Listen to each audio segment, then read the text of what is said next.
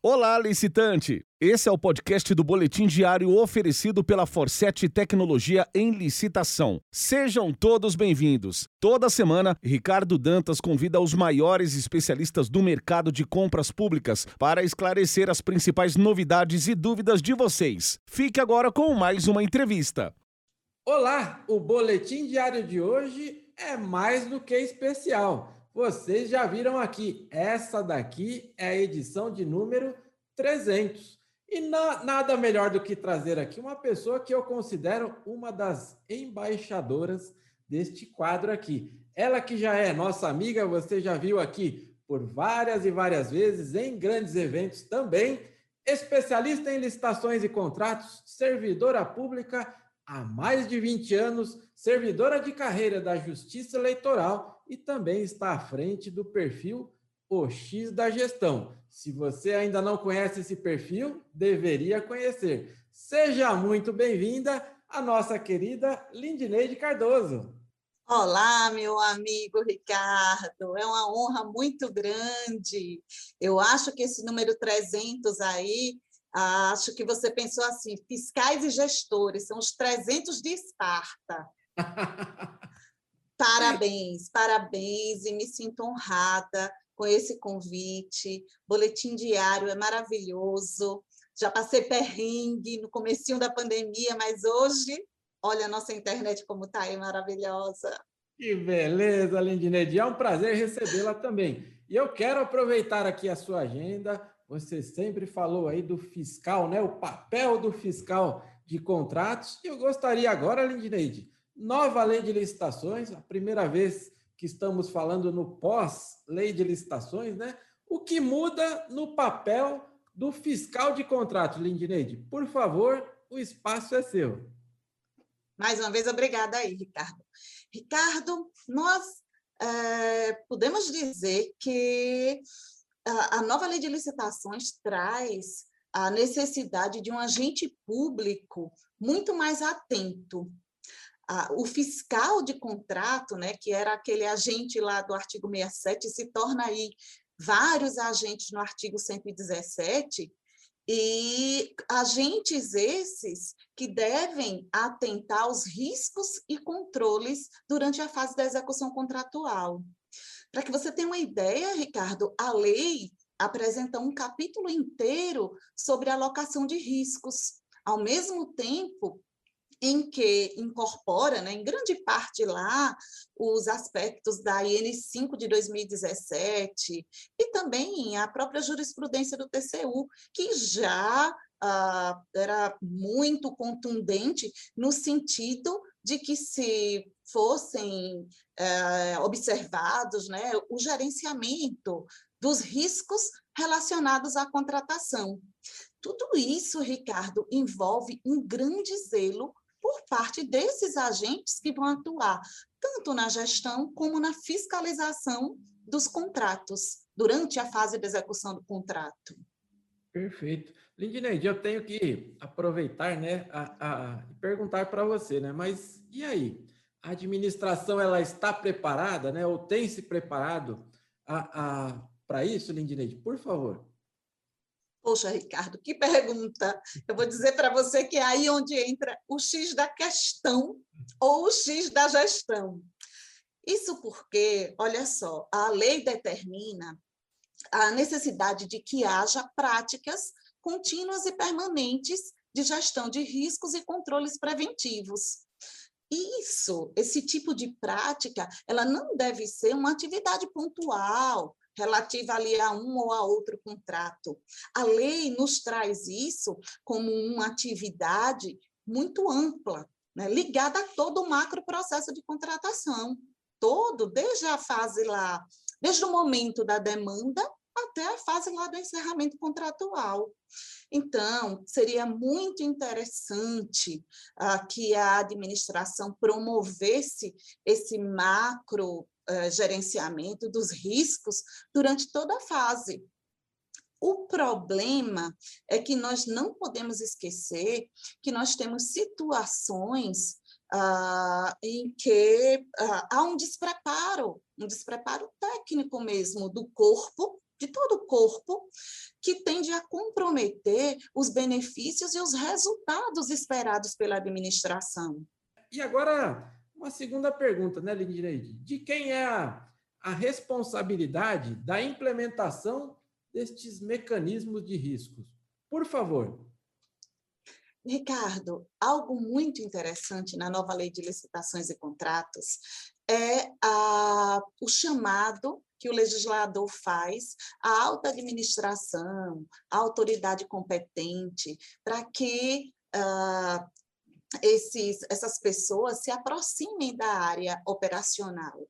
Então, embora gestores e fiscais devam conhecer muito bem os mecanismos de gerenciamento de riscos, os mecanismos de controle, é fundamental que a alta administração, que a autoridade competente apoie, né, dê o devido apoio a só a gestão e a fiscalização de contratos, mas todos os agentes que participam uh, da licitação. Isso é de extrema relevância, essa aproximação, porque, afinal de contas, ninguém melhora o que não conhece. Como que nós vamos implantar melhorias de algo que, na minha visão, ou na visão da alta administração, por exemplo, está funcionando perfeitamente.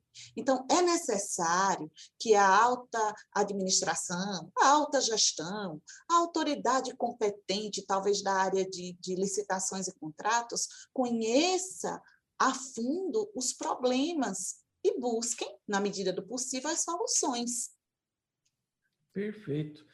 Lindineide, o meu papel aqui eu tenho que extrair ao, ao máximo aqui dos nossos entrevistados, né? Você com mais de 20 anos aí de experiência como servidora pública, eu tenho que fazer essa pergunta, né, Lindineide? De que forma a administração deve construir estas soluções? Por favor, Lindineide. Excelente, muito bom é, você trazer essa questão. Olha, Ricardo, nós uh, presenciamos por muito tempo um afastamento, né? um afastamento até mesmo entre os setores. E a nova lei de licitações e contratos, não por acaso, ela estabelece, lá no parágrafo 3 do artigo 117, a, o auxílio à fiscalização por meio dos órgãos de controle interno e da própria assessoria jurídica. Isso representa um plus. E é justamente né, em, tem algo que eu gosto de, de trazer sempre para as minhas turmas, para os meus alunos, é que esse auxílio, a lei é clara lá quando diz que é justamente para evitar, para prevenir os riscos durante a fase da execução contratual. Então, você perceba que até mesmo a assessoria jurídica, os órgãos de controle interno, eles devem ter uma preparação, um preparo muito grande para promover esse auxílio. Então, a administração ela vai construir soluções de forma conjunta. E aqui eu vou além. Eu não vou trazer apenas a assessoria jurídica e os órgãos de controle interno. Eu vou trazer ah, de uma forma muito ampla todos os agentes que participam da contratação, desde a fase lá do planejamento. Eu posso mencionar aqui as unidades orçamentárias, as unidades contábeis, ou seja, é, na verdade, uma, uma, uma conjunção, uma conjugação, melhor dizendo, de esforços em prol das contratações, do sucesso né, da contratação. Perfeito. Olindy, eu não posso deixar de arrancar isso aqui também, né? Porque a gente fala, falou muito aqui gerenciamento de riscos, tal. E nosso público, nós temos aqui vários e vários licitantes também. Lindinei, é só é só o gestor que tem que se preocupar com isso? Qual a dica que você deixa aqui para o licitante também, uma observação, aproveitando a sua presença aqui conosco? Por favor, Lindinei. Muito bom, Ricardo. A dica que eu deixo para o licitante é: uh, nós sabemos que o licitante ele já vem né, de uma estrutura muito preparada para gerenciar os seus riscos. Porque o que, que acontece com o licitante? O risco que ele não gerencia se transforma em prejuízo para ele. E ele não pode aceitar né, na maioria das vezes, esse prejuízo. É muito importante que o licitante perceba que a administração vai avançar a partir de agora. Vai avançar. A nova lei de licitações traz esse novo olhar para a administração. Então, ah, talvez, né, eu acredito que logo, logo nós vamos conseguir é, chegar no mesmo patamar que o licitante, quanto ao gerenciamento dos riscos. Né? E isso representa o quê? Talvez é, isso signifique que no futuro, não sei se esse futuro, eu não vejo como um futuro muito distante, viu, Ricardo? Mas a comunicação entre o licitante e a administração, principalmente no momento da alocação eficiente desses riscos, ela vai fluir de uma maneira melhor. É nisso que eu acredito evitando-se com certeza, né, erros que uh, com certeza geram prejuízos não só para a administração, mas para o próprio licitante também. Sensacional, Lindineide. Se tivéssemos combinado, não, não ficaria tão bom que nem ficou aqui, porque realmente você deu dicas preciosas, tanto para o gestor público e agora para os licitantes. Né? Eu tenho que pegar aqui este que você mencionou, né? não, não, não pense que isso é para um futuro distante. Tá, tá todo, a regra do jogo está mudando, né, Lindinei? Está tudo acontecendo muito rápido, então é importante que não só a administração, mas como os licitantes também. Agora é hora de se capacitar, não é isso, Lindinei? Verdade, principalmente a administração, né, capacitar o seu corpo técnico através de, de, de cursos, e, e não só cursos mas o estudo mesmo da contratação. Porque, Ricardo, quando a gente pensa em capacitação, a gente pensa só no treinamento, mas e a aplicação? Então, a administração vai ter que buscar essa aplicação né, para que evite o quê? Demandas equivocadas, falta de estudo técnico preliminar ou estudo técnicos preliminares em termos de referências equivocados, falhas na designação de fiscais, falhas na própria fiscalização. Esse conjunto aí vai, sim, com certeza, contribuir para a melhoria aí da execução contratual. Perfeito. E, preferencialmente, se possível, se capacite com a professora Lindineide Cardoso. Essa daí foi por minha conta, viu, Lindy? Vamos lá. Estamos chegando aqui ao final. Eu tenho que aproveitar aqui também, pedir né, para que você fale aí um pouco mais do seu perfil, como estão as lives também, para que o pessoal possa acompanhar. Já estou colocando o link aqui embaixo, né, Lindineide? Mas, por favor, como que está o seu perfil? Ah, fale um pouquinho mais para nós, por favor. Olha, Ricardo, o perfil está lá, o pessoal tem mandado muita, muita dúvida, tenho esclarecido bastante via direct. É, durante essa semana, eu tenho aí a participação no Contratos Week, com um painel lá sensacional, com professores aí renomados. Não percam. Tenho live também essa semana com a Rita e a Almeida Licitações, são do, dois perfis aí que têm realmente trazido muito conteúdo para o Instagram, e estou aí à disposição para continuar compartilhando. Né, Não posso deixar de esquecer de perguntar como é que andam os nossos amigos, como é que está o Juvenal?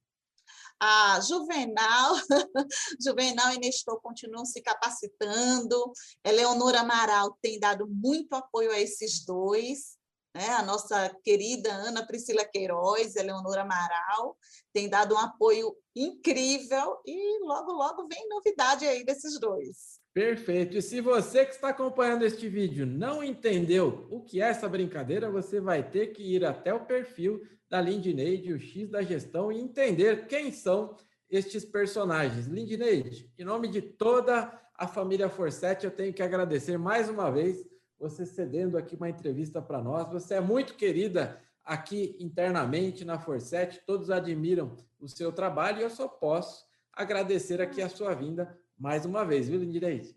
Igualmente, Ricardo, mais uma vez, é uma honra muito grande. A Forset é uma grande família e licitação é o nosso negócio. Não preciso falar mais nada. Assim encerramos o nosso vídeo. Muito obrigado, Lindineide. Sucesso. Conte sempre com o nosso trabalho. E já que você tem uma caneca aí, vamos fazer um brinde?